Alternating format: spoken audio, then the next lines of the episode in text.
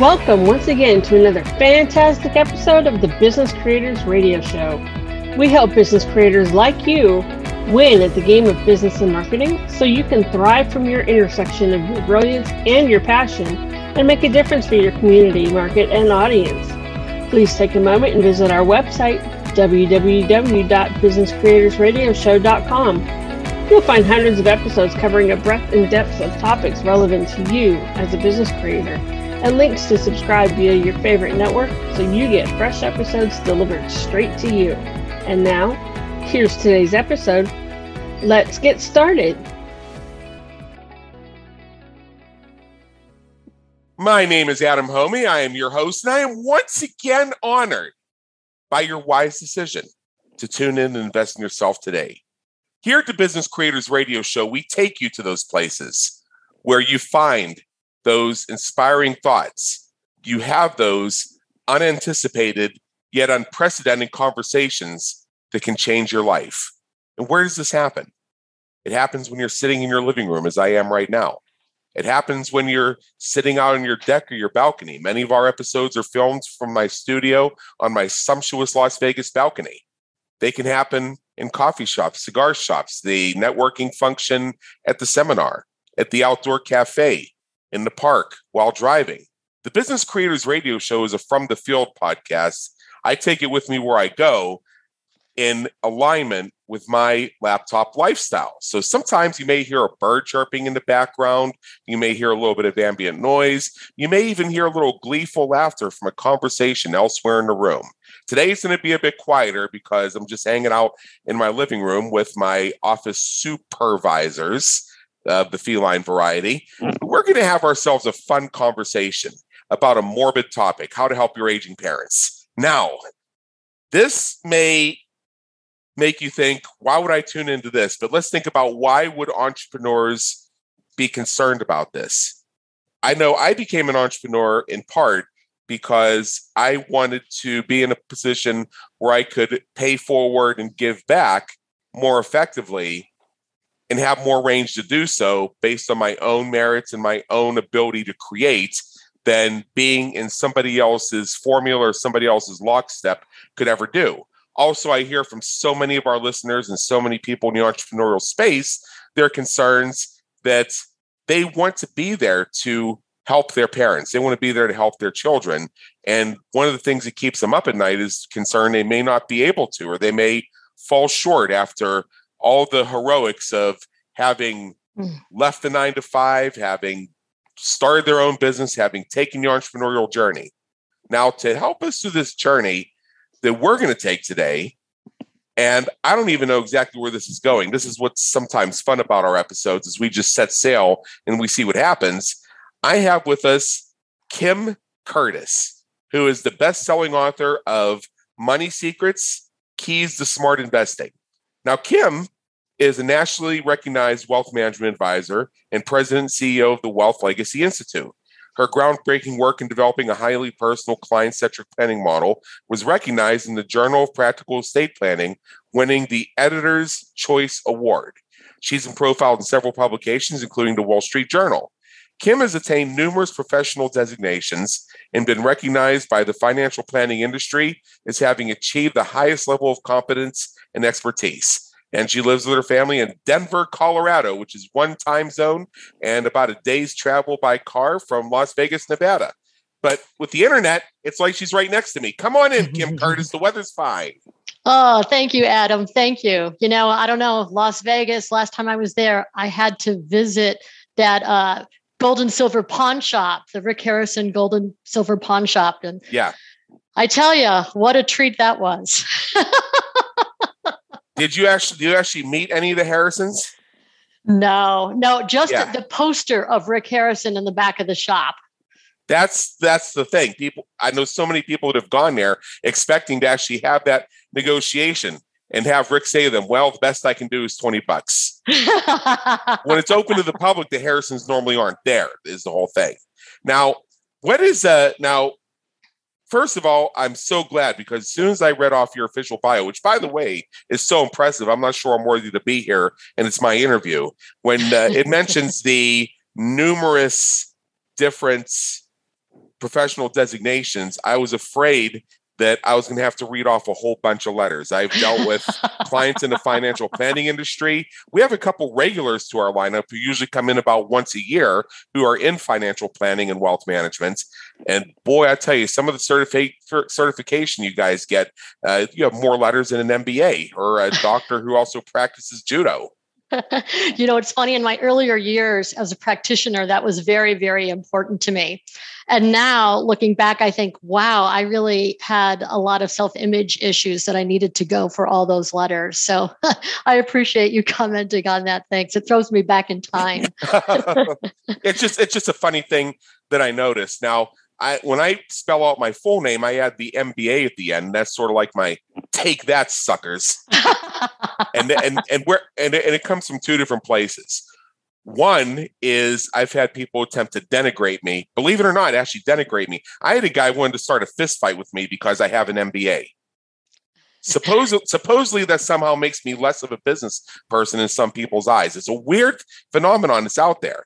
And then the other is there's a perception in the entrepreneurial space that particularly online marketing, information marketing, that many of us are folks who read an ebook and declared ourselves experts in something. And I and I've, I had that pressure once. I remember very very early on in my business, one of my clients tried to instruct me to become an expert in Google AdWords in 24 hours because we need to have a campaign up by tomorrow afternoon. Uh, now that keep now I understand that that request was driven by the whole uh, screw it, let's do it, say yes now and figure it out as you go along. I get that. But there's a difference between understanding the concepts expounded in an ebook with large print versus actual profound expertise. So I like to show people that I do have a an educational background when it comes to the art of business. Now, granted, it's not exactly the same as entrepreneurship in some ways, but on the other hand, it's given me insights and has actually availed me to client opportunities that others may not have experienced simply because they were looking for somebody who shows that kind of credential. So when I made that comment about, uh, boy, I hope she doesn't make me read off 12 sets of letters, I understand that all of those mean something. Like uh, in some cases, they mean you're number one at the captain's roundtable or something along those lines. oh my goodness brings back memories. Let me tell you. Yeah. So uh, before, so let's take a trip down memory lane. And as I and I warned our viewers, this is going to be one of those free flowing, uncharted sailing episodes. We're already off script here, and I'm having fun with it. So, uh, memory lane. I read yeah. off your official bio. So impressive. Not sure I'm worthy to be here, even with my MBA, even with your 12 sets of letters you didn't make me read out. But uh, tell us in your own words what's brought you to where you are now, helping entrepreneurs serve from their intersection of their brilliance and their passion. Yeah, intersection of money and life. I love that. Yeah. Oh, I love that too. Money and life. So uh, I, I actually, boy, I could go back very far, but I won't. I, I will. Um, I have a legal background. Uh, I grew up in New York and moved out to Denver to go to law school. And my area of expertise after graduating was negotiation, mediation, arbitration, uh, alternative dispute resolution, and was with a national dispute resolution firm for seven years. I moved to actually moved to Salt Lake City to open up uh, an office, a regional office. And by the time I was 30, believe it or not, I looked around at him and I was like, I was no longer doing what I loved. I no longer was doing settlement conferences. I was no longer meeting with the the clients, uh, the claimant and the respondent. Um, I was a spokesperson, encouraging people to put clauses in contracts and meeting with realtors associations and bankers associations. And so at 30, I actually had a friend that was in HR, human resources, and yep. put me through a battery of tests to find out what my skill set was. And that's when financial planning came up.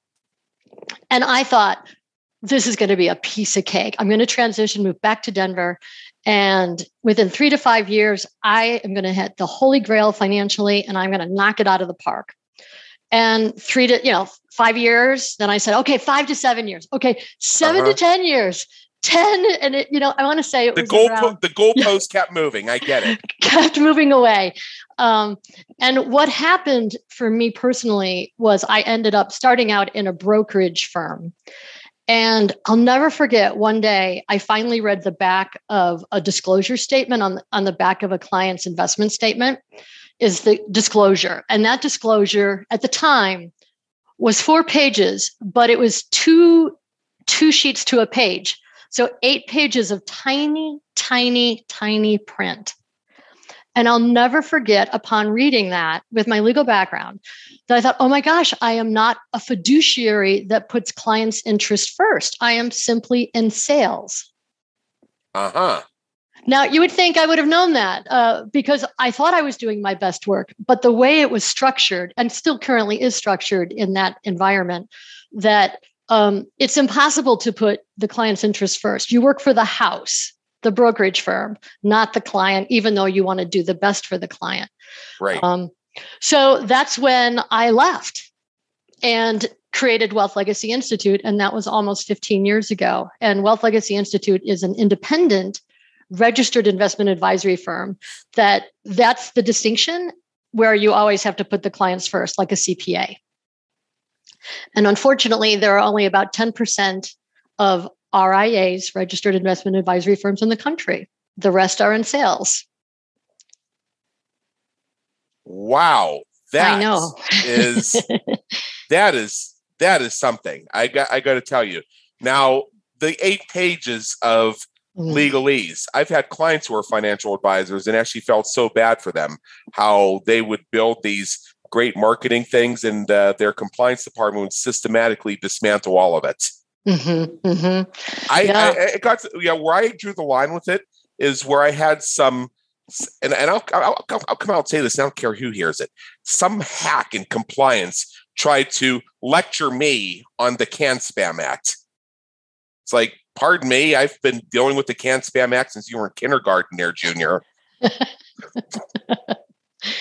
Yeah, I, I mean, compliance is to serve a purpose. Um, unfortunately, the purpose is oftentimes not in the best interest of the client. It's it's to protect the firm's uh, the firm's assets. It's also, in my personal experience, driven by their desire to show power where otherwise they may not have it. And in dealing with so many of these conversations with these compliance departments, you hear again and again them saying, "Oh, I don't like that. Um, I don't think that's cool." Well, wait a minute. What's I? The what? What does this have to do? and and and a couple of my clients in that in that space were very good at saying, "Wait a minute. I don't care what you like. Is it allowed?" mm-hmm, mm-hmm. But I can see how that can be very debilitating. And then you open this stuff up and you see these eight pages of language, and you're realizing, okay, well, how am I helping my clients help their aging parents? I'm selling a product. Right, right. And then eight pages? Do you th- and, and, the, and the clients have to read all that or at least somehow check off that they read it somehow? And that's supposed to make them feel like highly confident in investing? You know, before we get to those aging parents checklists, I do want to say, Adam, this is, that many people don't know how they pay for advice, particularly in that space. Yeah. And if you don't know, or if you are not paying for the, if you are not paying for the product that you're getting, then you are the product. If you don't know how you've paid for that product, then you are the product. And once you understand that, I think it becomes a little easier and you become more cautious about getting advice from people that are selling a, a product. Um, so, yeah, if you're not paying for the product, then you are the product. And this is another thing in many private conversations I've had with your financial investor, your financial advisor, and wealth advisor types, they actually feel bad about this because they want to help people and they don't Mhm. want to be seen as the salesperson. They actually want to guide their clients to make investments that will have the greatest chance of increasing their wealth. Yeah, yeah. And most do. Most Yeah. do.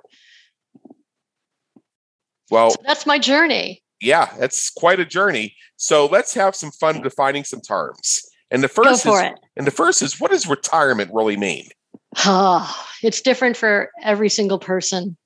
Um, there, there are so many avenues of how one defines it. Uh, you define it as if you're already in it uh, with your laptop outside in a park, doing what you love. So I think when we define historically retirement was defined from our parents' perspective, and that was working for a firm, get a pension, retire, and live off the pension that the company gave you. Today, with the gig economy and side hustles and the fire movement, there's so many different definitions of retirement and how we show up. And then with the pandemic, how Right. many people paused and reset and recognized work life balance or balance in general. And I think that ideally, when we think of retirement, it generally comes down to doing what you love. I think so. I think that's the most interesting definition I've ever heard. Uh, it certainly is not the gold watch in the shack in Fort Lauderdale because neither of those things exist anymore. oh, man. Yeah. Yeah. Yeah. So that's so basically we're looking at retirement meaning and the way I'm interpreting this is whatever makes you happy. It's the idea that it doesn't necessarily feel like work anymore. I have I have clients who are in their 60s who can't even see the idea that they're going to stop doing what they're doing. particularly as entrepreneurs. Uh, Yeah, general, yeah. I would like to think we love what we do when we start a business versus just a business to make money. Otherwise, that's a job. So, if you're doing what you love and have financial independence around it or security, however you define, um, then I think you're there. Fantastic. So again, we're still in the uh, area of identifying terms and concepts here. So the next thing is in the green room, we discussed the concept of making a shift from saving for to living in retirement. And since we've Mm. identified the retirement doesn't necessarily mean you stop working. What do we mean from this shift from saving for to living in? You know, when if you were to draw a pyramid, and at the bottom of that pyramid is managing money. You know, we, we start to save, we start to build a little thing, and we need to manage it to make sure that we have it for later. Well, up the next above that pyramid is achieving goals. And then above that is peace of mind. And at the top of that pyramid, the apex is impact. So when you think about working through life, almost like Maslow's hierarchy of needs. So you work, you finally make some money, you're saving, you're working, and now you have goal achievement, you have some identified things that you want, a beautiful home on the ocean, whatever it may be. And then you have peace of mind because you know you're finally on track. I think people Yeah. in my space, that's what we do really well is get people to that peace of mind space. So then they actually have the room to breathe to actually think about what is their legacy, what is their impact, what is it that, that they want to do in life. Because when you kind of just work for money and you're not living your passion or your purpose, what when you finally get to the place that you have time to think about it and then eventually hopefully find out why you're here on this planet that's when you've arrived and that's i think as entrepreneurs hopefully we're living our life's purpose and if not how do we get in alignment so that we could make more money while we live our life's purpose uh, so that we have impact and that's truly the holy grail of kind of saving to living in Right. So now let's shift to the parents. Mm. And what if you find yourself in that place where you want to help your parents, particularly if they're going through the process of aging, if they're getting up there in years or long in the tooth, as, as others would say, and you're wondering, now what do I do? Yeah. You know, Adam, I, I, I this is uh, dear to me because it. I just lost my mom a couple months ago, and it motivated me to write about it and to what were the missteps for someone in my business as I took care of helping my mom and getting her to that place of transition. Uh, what were my mistakes, and what could I do to help others not make those same mistakes? And so we put together. I put together this aging parent checklist and it is a comprehensive checklist on how to protect and care for your parents or your parent or someone that you love. Right. And so I think the most important thing when someone enters this space or when you start to notice a parent slipping or you've just lost one of the parents and now all of a sudden your your other parent is by themselves and you have to pay more attention to that and them is really starting out with creating a conversation with them you know like to uh-huh. sit down and talk to them. It's a challenging time for everybody. They are going through issues of loss. You're coming up with a different role of how you are with your parent because oftentimes you're now the adult in the room depending on aging and where they are and so, whenever possible, I think that that needs to be a partnership, ideally in a perfect world, if they're capable of having that conversation of that partnership, to then decide what are some of their preferences and decisions as we move down this path. Okay. So, I'm hearing the idea of it being a collaborative process for one. I mean, that's pretty obvious. And it also seems like there's a lot more to this than might initially meet the eye. It's not simply a matter of coming up with money for them, for example. And right. then and then and then here's a big question that comes up, and I'm going to address the elephant in the room. Mm-hmm. There may be some entrepreneurs who really don't want their parents living with them. think, th- think think about it. You're trying to run your business, and you're hearing Kim, Kim all day long. That would be terrible. I've, and I've, I, say I've, that. I, I mean, I, have got to say it, and I say it with love, but that can be a real thing. Yeah, uh, and I did not live with my mom uh, during that transition. Um, I live in Denver, as I said. She lives in New York, and my uh-huh. other sister lives in Tennessee. And so there was no family member that lived near my mom. And so that brings up a whole nother host of issues of who are the people that are important to them that that are in their lives and what is their role in their lives my mom had a neighbor across the street george who would come in every morning and knock on the door say hello jackie to see if she was still there and then in the evening he would say he would come again and take let the dog out in the morning and in the evening um, and uh, say goodnight. That lasted yeah. for years. And i had no idea. I didn't know that until about two years ago that that was the relationship that she had with that neighbor. Wow. That's that's interesting.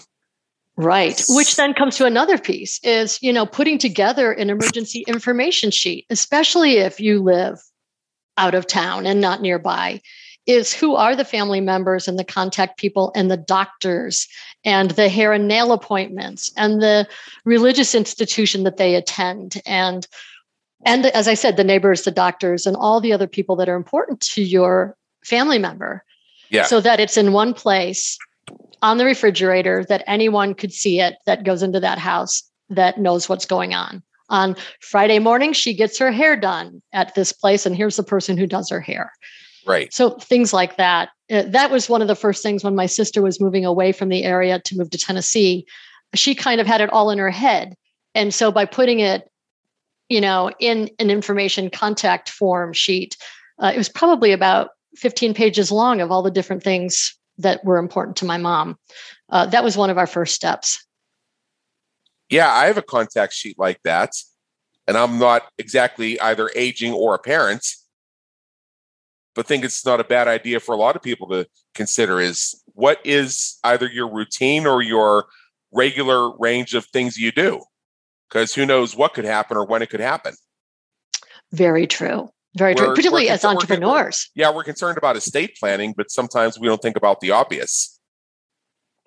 Right. what know, if what if what if something happens? What if you uh, what if uh, what if I fell off my balcony and uh, nobody heard from me for three days? Eventually, somebody's got to start. Com- especially somebody's start got to got to start looking for me. You hope so, right, Adam? I hope know, so. Yeah. My team knows that in that on my desk on my you know uh, in our box fold. We use Box as our storage management uh, folders, and they know that there's a file in there that says Kim dead. wow! And it has all the different things, the life insurance policies, the the key man, all the different things that kick like into gear and letter here's the letter that's going out to clients announcing here's the letter that you know how do you address my spouse you know in terms of the ownership of the firm all right. these different things are in that file uh, available to my second man in charge. Wow. So it's actually called the Kim Dead file. That's yeah. I was trying to think like if no one knew this existed, what would they put in to try to find something? that's that's cute. it's crazy. But exactly what you said in terms of as entrepreneurs, how do we take care of the things that we've created, our business?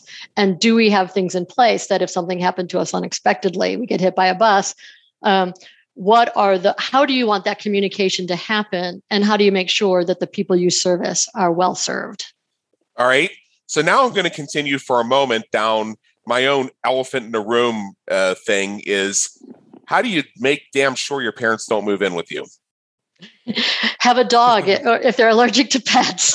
That's a good one. Actually your cat my kitties no the problem is with my kitties, they're so cute. Everybody wants to move in.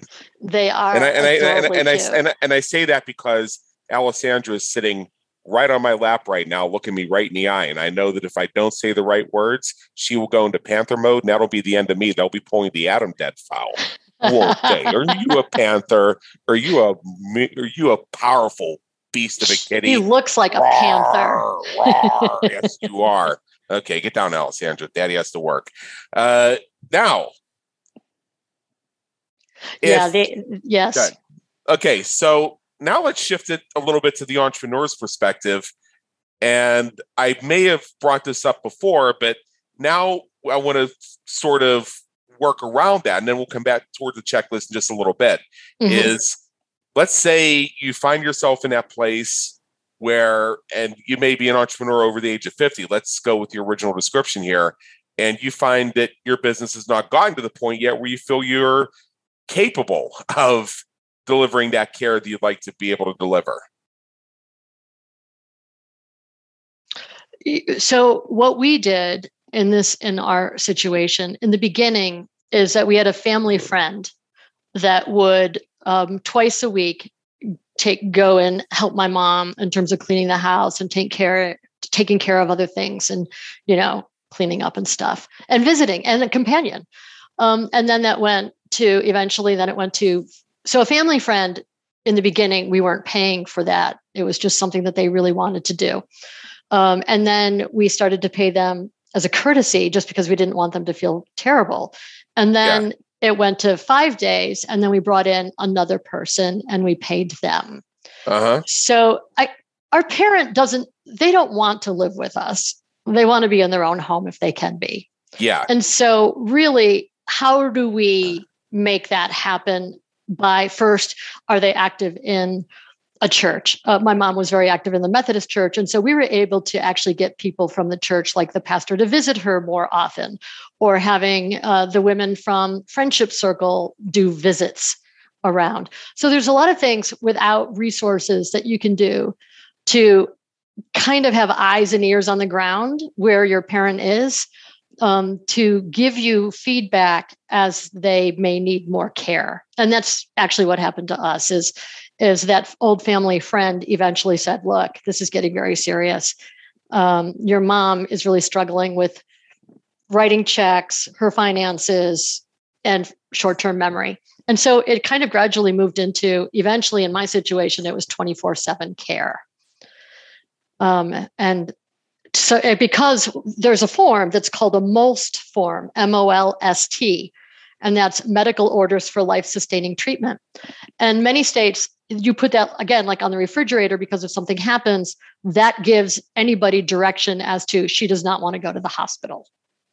Just give her a lift assist to get back into bed or to get him back into bed. And when you have a MOLST form, everyone kind of has a good understanding of what's appropriate. And my mom particularly did not want to go to the hospital. She wanted to stay home. And that's why the 24 7 care kicked in. And then we right. brought in hospice, which is a no- whole other story.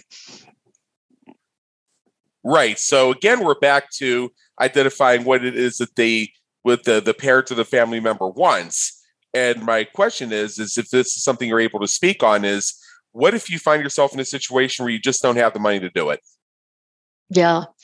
I, I think that that happens more often than not. And what basically the parents you wipe out the assets because whatever care that you have is being paid for uh, yeah. through the through your parents' assets, whatever they are, uh, social security check, um, and once that's wiped out, or the house, you could do a reverse mortgage, or you could do a line of credit on the house instead yeah. of a reverse mortgage. If if that's set up early on before you're even at this point, because you have to have income to have a line of credit. But if you have right. this ongoing line of credit to the house, that allows you instead of doing a reverse mortgage, doing it yourself to help pay for care. Um, and then ultimately, when the money is depleted, it's it's Medicare, it's Medicaid. Okay. And that's a whole nother sequence of events that kick in through Medicaid that allows for care in an assisted li- in some type of living community uh, uh, that helps them with their care. And I think that's what happens to people is they get to Medicaid right away, and then it's that it's not really in the house. Then you're going to a, a retirement community or a nursing home yeah, uh, I can imagine that the, that might not that, that that might not be the first step that somebody wants to take. Right, right. It's not the first step that your your parent wants to take. I'll tell you that for sure. Yeah. Although you know, during the pandemic, a lot of these seniors were lonely extremely isolated and extremely lonely. And that's part of one of the things in terms of a successful retirement. You could have all the money in the world and have a failed retirement uh, because you don't have community. Or you don't have a life purpose. Or so there's lots of things on what is a successful retirement what is a successful aging. And one of the number one things in studies that come up over and over again is community. Yeah Right. So so being home alone, as much as they may alone, want yeah. that, is yeah, that's right. May not be the best thing for them going into a nursing home to be surrounded by people that they could play cards or do different things or have conversations with. May actually, as hard as that is for us as the the adult children, may actually be the best thing that could happen for them. Yeah. Right, right. Okay, so uh so let's come back to your checklist and tell us more about that. Yeah, you know, my mom had a lot of different little bank accounts. Okay. Uh, we had different banks uh, and community banks. And so one of the very first things I did was to simplify and move all of her accounts to one place. The other thing my mom did several years ago is she put my sister and I on her bank accounts. So we were all owners on her bank checking and savings accounts. Okay. Uh, so that made it very, very easy because when she transitioned and passed away, we didn't have to do anything with those accounts because we were owners already. Yeah. And then on her other assets, uh, again, they were small, but she had a couple annuities, and to make sure that the beneficiaries are current. Now, those are just really basic things that you would think, you know you'd be on it. But sometimes in the heat of the emotion of trying to take care of somebody that li- that you live out of town some of these little things sometimes get missed. But making sure that there are beneficiaries and they are the appropriate beneficiaries on those accounts. I had uh, a sister a younger sister who passed away several years ago and one of my mom's accounts still had my younger sister's name. She had the three girls and my uh-huh. sister was still on there. So that's just a thing that got missed that that should have easily been picked up. Wow. I know. And she owned a safe deposit box. Um, i did know that she had a safe deposit box uh, when and i asked for where the key was and she thought it was a certain place and it really wasn't. Um, but ultimately, we did find it and we were able to get to the bank with her. She had to be present to open that safe deposit box and we emptied it.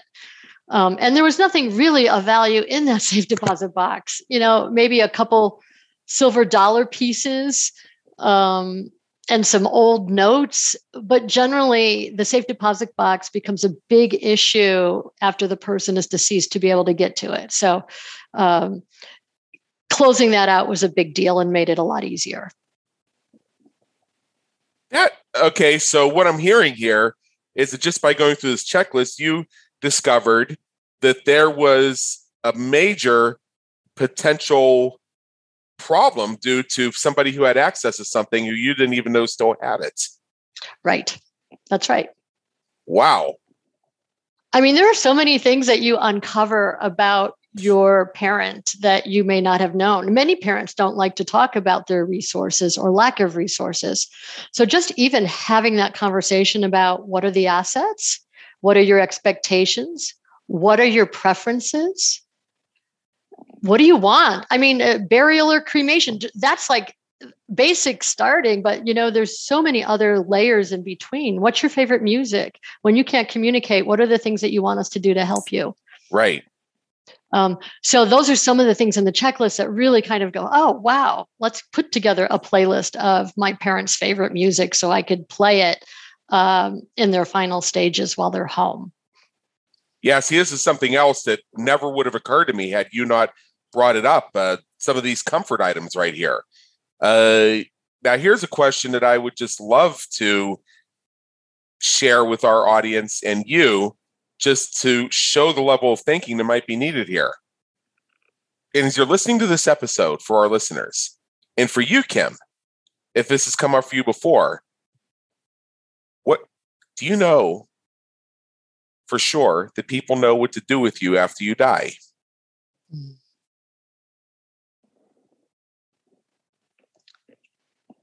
Yeah, I, my family, I have two children. They're young uh-huh. adults and they're very aware and a spouse and they're very aware that what to do with me uh-huh. uh, do you know what to do with them parents Ooh, that's a great question par- par- yeah. parents parents aren't supposed to bury their children but it happens and then there's Big. a question of are you supposed to bury them mm. i love those questions those are beautiful there's so many places that they could take you what would you do, Adam? That see that th- see that threw me uh, when somebody shared that with me a year ago. They they asked me, "Well, if you," because I don't I don't have kids yet, uh, but uh, but you know that may happen at some point. But let's say that I predeceased my parents or I predeceased my next of kin. Mm-hmm. Would they know what to do with me? And I realized that they would probably create a bunch of assumptions that would likely leave me in some sort of eternal purgatory. That's very true. I know if, if, my mom had to bury me, I would have ended up in a columbarium at the Eden Methodist Church in New York. uh, yeah, there's a, yeah, I already know that I would have been transported back to that place I grew up in and buried in that same cemetery as a lot of my biological relatives and they would have held a funeral rake that made it look like I was your your good old hometown boy who basically was just a good local kid. Yep. They yep. they I, I I can see them building a timeline that erased my business, Las Vegas, and everything else from it to make me conform to somebody else's vision of what they hoped I would have been. Oh, I and then, and, and, and then there, and there's then there's the whole issue of being buried. I asked that question mm-hmm. for a reason. I don't want to be buried. Yeah, me either. I I want them to wait three days before they do it, obviously, but I I want to be cremated. I don't want to take up space in the, in the earth, and also I believe that uh, cremation is actually a, a, better way of ensuring the remains will stick around for a while. That's right. That's let's right. Look, now let's look at this. Let's look at this. You may think, oh, but if you put them in a coffin and put them underground, they'll always be there. Okay, you're going to be monitoring that cemetery 24 7 to know that they're not digging up old caskets to make room for new ones? And what happens when you stop paying the bill? What happens when they run out of space? What happens 70 years from now when they decide, eh, nobody remembers Kim Curtis? We'll just stick somebody else there.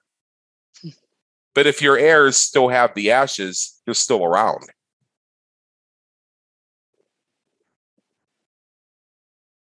a lot of different. Uh, this is morbid could, stuff to think about, but yeah, it is. Well, you know, it's not morbid. It's it's actually interesting and empowering to have these these questions because I'm still thinking about what would my children want. And you're right. As adults, as the parents, we tend to put our our culture values on their stuff. As you described, what would have happened for you uh, you know, in that small town, the small town good boy. And it's so fascinating to be able to have these conversations with our children, our young adults, our adult children who knows if they're not married that you are, heaven forbid, having to make those decisions for them instead of their spouse. Um, what, what is it? And and I think the ability to have those conversations, and if you've had those conversations, says a lot about the relationship that you have with your family and your ability to communicate about your resources, about your intentions, about your values um, that only ultimately end up in a stronger relationship. Yeah. And I, I think that works both ways as well. As you pointed out, and this really struck me knowing what kind of music your parents like. So what if they find themselves in a in a, in a demented or vegetative state and you want to create a playlist for them? How do you even know? And we didn't mean, even I talk I, about the service. We didn't even talk about like what kind of service do they want to have? Yeah. Yeah. See, I one of the things I would want to make sure of is that they knew not to have some sort of sad, mournful type funeral for me. What would you serve? What what what beverages would you serve, Adam? See that uh, that see that that that's one of the many questions that we need to to be clear on, and not only for ourselves, but also let's say for our parents. Uh, mm-hmm. Maybe and maybe they secretly don't want the quote unquote traditional funeral procession either. Right. But how do you but how do you know that unless you have that conversation with them? That's right. And all of this is about empowering you because as a business owner and something happens it's hard to create that window of time to take care of all these things especially when it's unexpected. Yeah. But if all along the way whether you live nearby or you're going back to visit like i was for the last five years i was doing different things in preparation for the ultimate end date.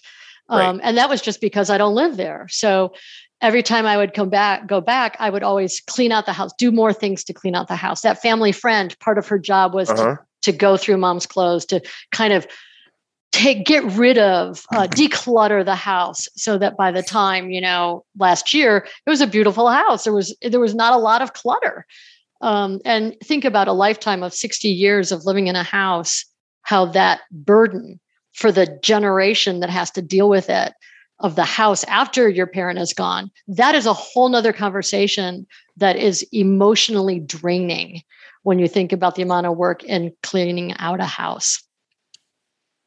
Wow. Since we're speaking of cleaning out the house and i think we have time for just one more topic here i read i read i read an article not too long ago. You know how in times past at some point the parents would gather the children around and say all right, uh, I'm not dying yet, but what I want you to do is I want you to go through the house and tell me what you want after I go. So, like, go through the paintings and go through the furniture and and decide upon what you want to inherit from the place. And what's happening is just due to societal and demographic shifts, among other things, is in many cases the kids don't want any of it. None of it.